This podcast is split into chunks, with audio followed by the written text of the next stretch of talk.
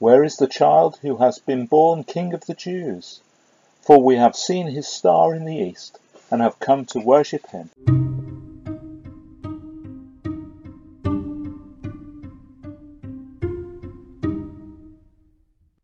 We indeed come this morning to worship the Lord, to celebrate his arrival.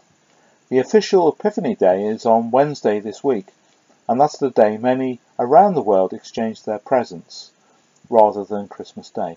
So this morning we celebrate Epiphany, as the wise men arrive with their gifts of gold, frankincense and myrrh, and we come quietly before God to give thanks for everything that we have, but also to remember the journeys that were made back then, and our journey in this life as well.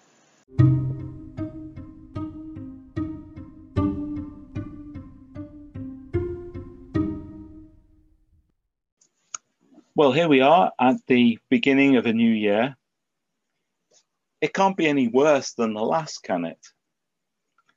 At this time last year, I don't think anybody was predicting what we've been through, even though the news did start to filter through that a new disease was spreading. Because it was in China, a long way away, wouldn't affect me, or so we thought. With the way we can globally travel now, it doesn't take long for these things to spread. Once upon a time, it was far more difficult to travel. But what will twenty twenty-one bring? Should we be looking for signs? Well, we could say that we might have failed to last year. Signs of the, what the future may bring? That is not to tell the future, but looking for signs of the future. Looking for signs of the future is not that difficult, and they are different. Telling the future is saying with certainty what will happen, and I don't believe anybody but God can know that. But looking for signs of the future means looking for indications by which we can act to bring ourselves and our resources to bear in a positive way for the future. For example, it looks like economically, things are going to get a lot worse before they get better. That's not difficult to predict, but we don't like to face that as it seems negative. So what can we do to help people through it? Many people's motivations have become quite challenging through these times, but many have responded generously and selflessly. For example, national health workers, teachers, and those on the front line. But that's surely the point, though. Jesus came not to help himself, but others. That's the way Jesus worked. So returning to the point, are we looking for signs of the future? Sometimes we don't want to, in case we find something we don't like. How often is that the case in life? Don't look too hard, because you might find something you don't like. It's a bit like putting off that hospital appointment in the belief that in delaying seeing a consultant, things might get better. And that is the same for our spiritual existence and our life of faith in Jesus Christ. We're very good at finding alternative things to do with our time. So today, Epiphany, part of the theme is to think, meditate and reflect on your life's journey, to think what will twenty twenty-one bring, and what is your role, and what is God calling you to do?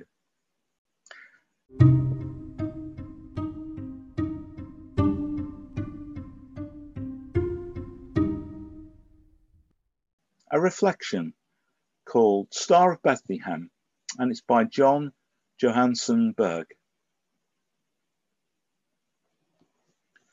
The sky is deep velvet black, yet myriad points of scattered light, and one sparkles brighter than all, the resplendent star of Bethlehem.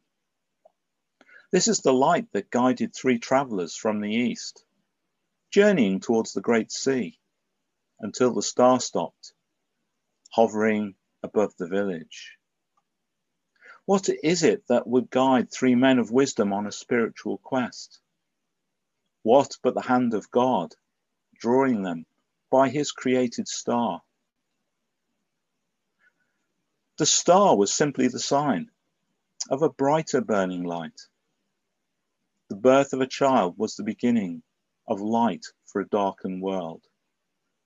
Shine on then, Star of Bethlehem, for we too live in deep darkness. Lead us, spiritual thirsting seekers, to find the light in Jesus, Prince of Peace.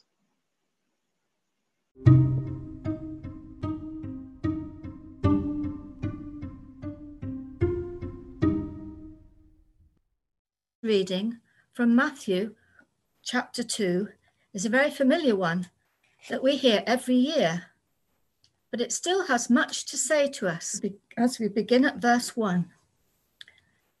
After Jesus was born in Bethlehem in Judea, during the time of King Herod, Magi from the east came to Jerusalem and asked, "Where is the one who has been born King of the Jews? We saw his star in the east and have come to worship him." When King Herod heard this, he was disturbed, and all Jerusalem with him. When he had called together all the people's chief priests and teachers of the law, he asked them where the Christ was to be born. "In Bethlehem in Judea," they replied, "for this is what the prophet has written. But you, Bethlehem, in the land of Judah, are by no means least among the rulers of Judah. For out of you will come a ruler who will be the shepherd of my people Israel." Then Herod called the Magi secretly and found out from them the exact time the star had appeared. He sent them to Bethlehem and said, "Go and make a careful search for the child. As soon as you find him, report to me, so that I too may go and worship him." After they had heard the king, they went on their way, and the star they had seen in the east went ahead of them, until it stopped over the place where the child was. When they saw the star, they were overjoyed. On coming to the house, they saw the child with his mother Mary, and they bowed down and worshipped him. Then they opened their treasures and presented him with gifts of gold and of frankincense and of myrrh. And having been warned in a dream not to go back to Herod, they returned to their country by another route. The wise men had a long journey home, but they had seen the king they sought and rejoiced. We too rejoice at his coming. Amen.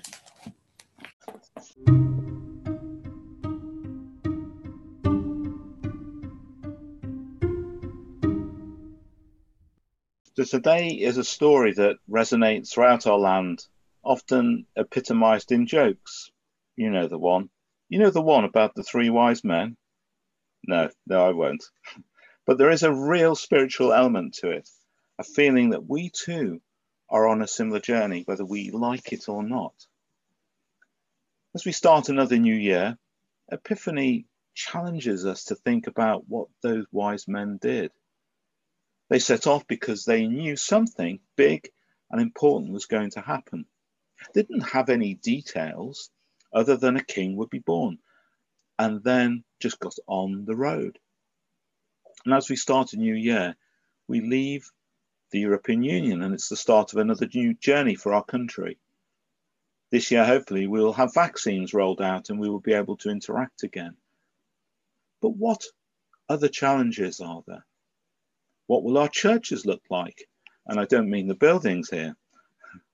What should they look like? What sort of things do we need to do? Can you see the signs of the future? Can you follow the signs, just as those wise men did a couple of thousand years ago? Can you determine the way forward from what is happening around you? Believe it or not, the answer is that you probably can, certainly to a certain degree. But would we rather not hear? In a way, we need to be like those wise men who knew that things were changing, whether they liked it or not, but were ready to respond as God wanted them to. And, you know, for the three wise men to take expensive gifts on a long and arduous journey and dangerous journey, which they were not sure about, seems to me to be slightly crazy. We think that they probably came from present-day Iraq, people who looked at the stars and knew that it meant something important. Those were the days when we regularly stared into the sky. We were very connected with the outside world.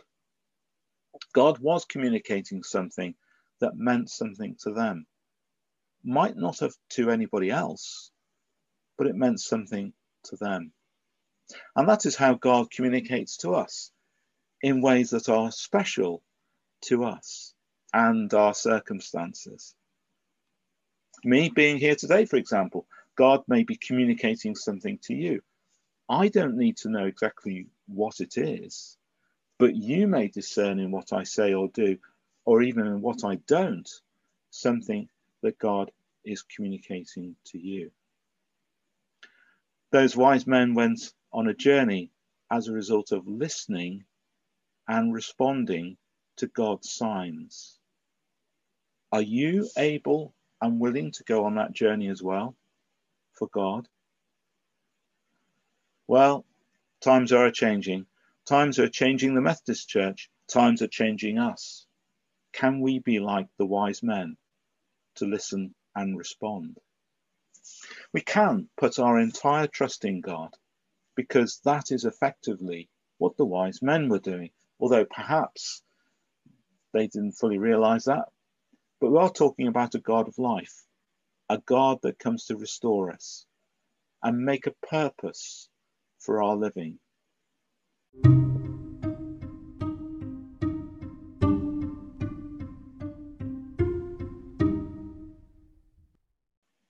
Finally, I'd like to share with you another short poem called God of Life. God of life, like a promised land, you invite us to leave our frantic ways. Like a banquet-laden table, you bid us to restore our empty spirits. Like a pool of still waters, you call us to cease our crowded living. Like a bright and shining star, you lead us and restore our lives of wonder.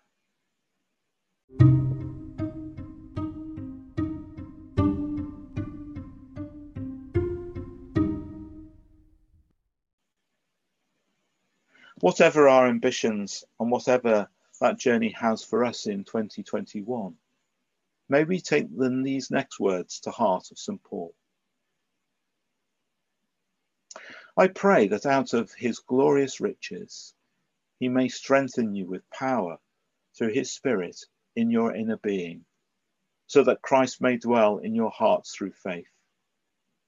And I pray that you, being rooted and established in love, may have power, together with all the saints, to grasp how wide and long and high and deep is the love of Christ, and to know his love that surpasses knowledge, that you may be filled to the measure of all the fullness of God. That is something that we can take away this Epiphany through the toil and tribulations that we may experience. The message is to keep on in there and help others along the way as well. Amen.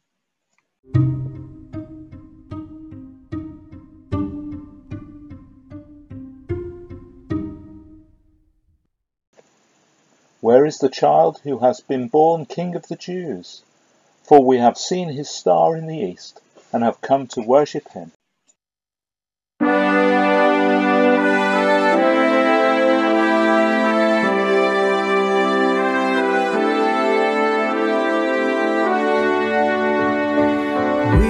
Three kings of Orient are traverse a far field and fountain, moor and mountain, following yonder star. Oh, star of wonder, star of night, star with royal beauty bright, westward leading, still proceeding, guide us to thy perfect light. Born a king on Bethlehem's plain, gold I bring to crown him again, king forever, ceasing never, over us all to reign. Star of night, star with royal beauty bright, westward leading, still proceeding, guide us to thy perfect light. Frankincense to offer have I, incense owns the deity nigh, prayer raising, worshipping God on high. Oh, star of wonder, star of night, star with royal beauty bright, westward leading, still proceeding, guide us to thy perfect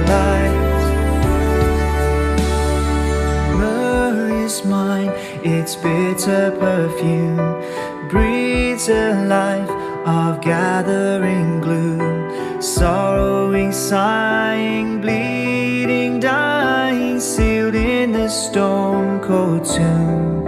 Oh, star of wonder, star of night, star with royal beauty bright, westward leading, still proceeding, guide us to thy perfect light. Glorious now, behold him arise, King and God and sacrifice. Alleluia, alleluia, sounds through the earth and sky.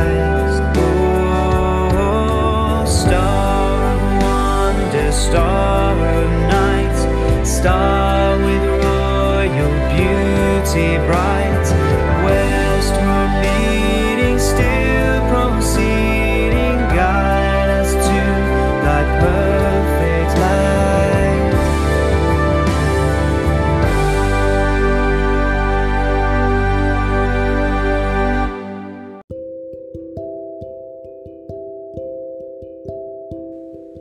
Content in this podcast is adapted from recorded Zoom services held by Teambridge Methodist Circuit Coastal Section.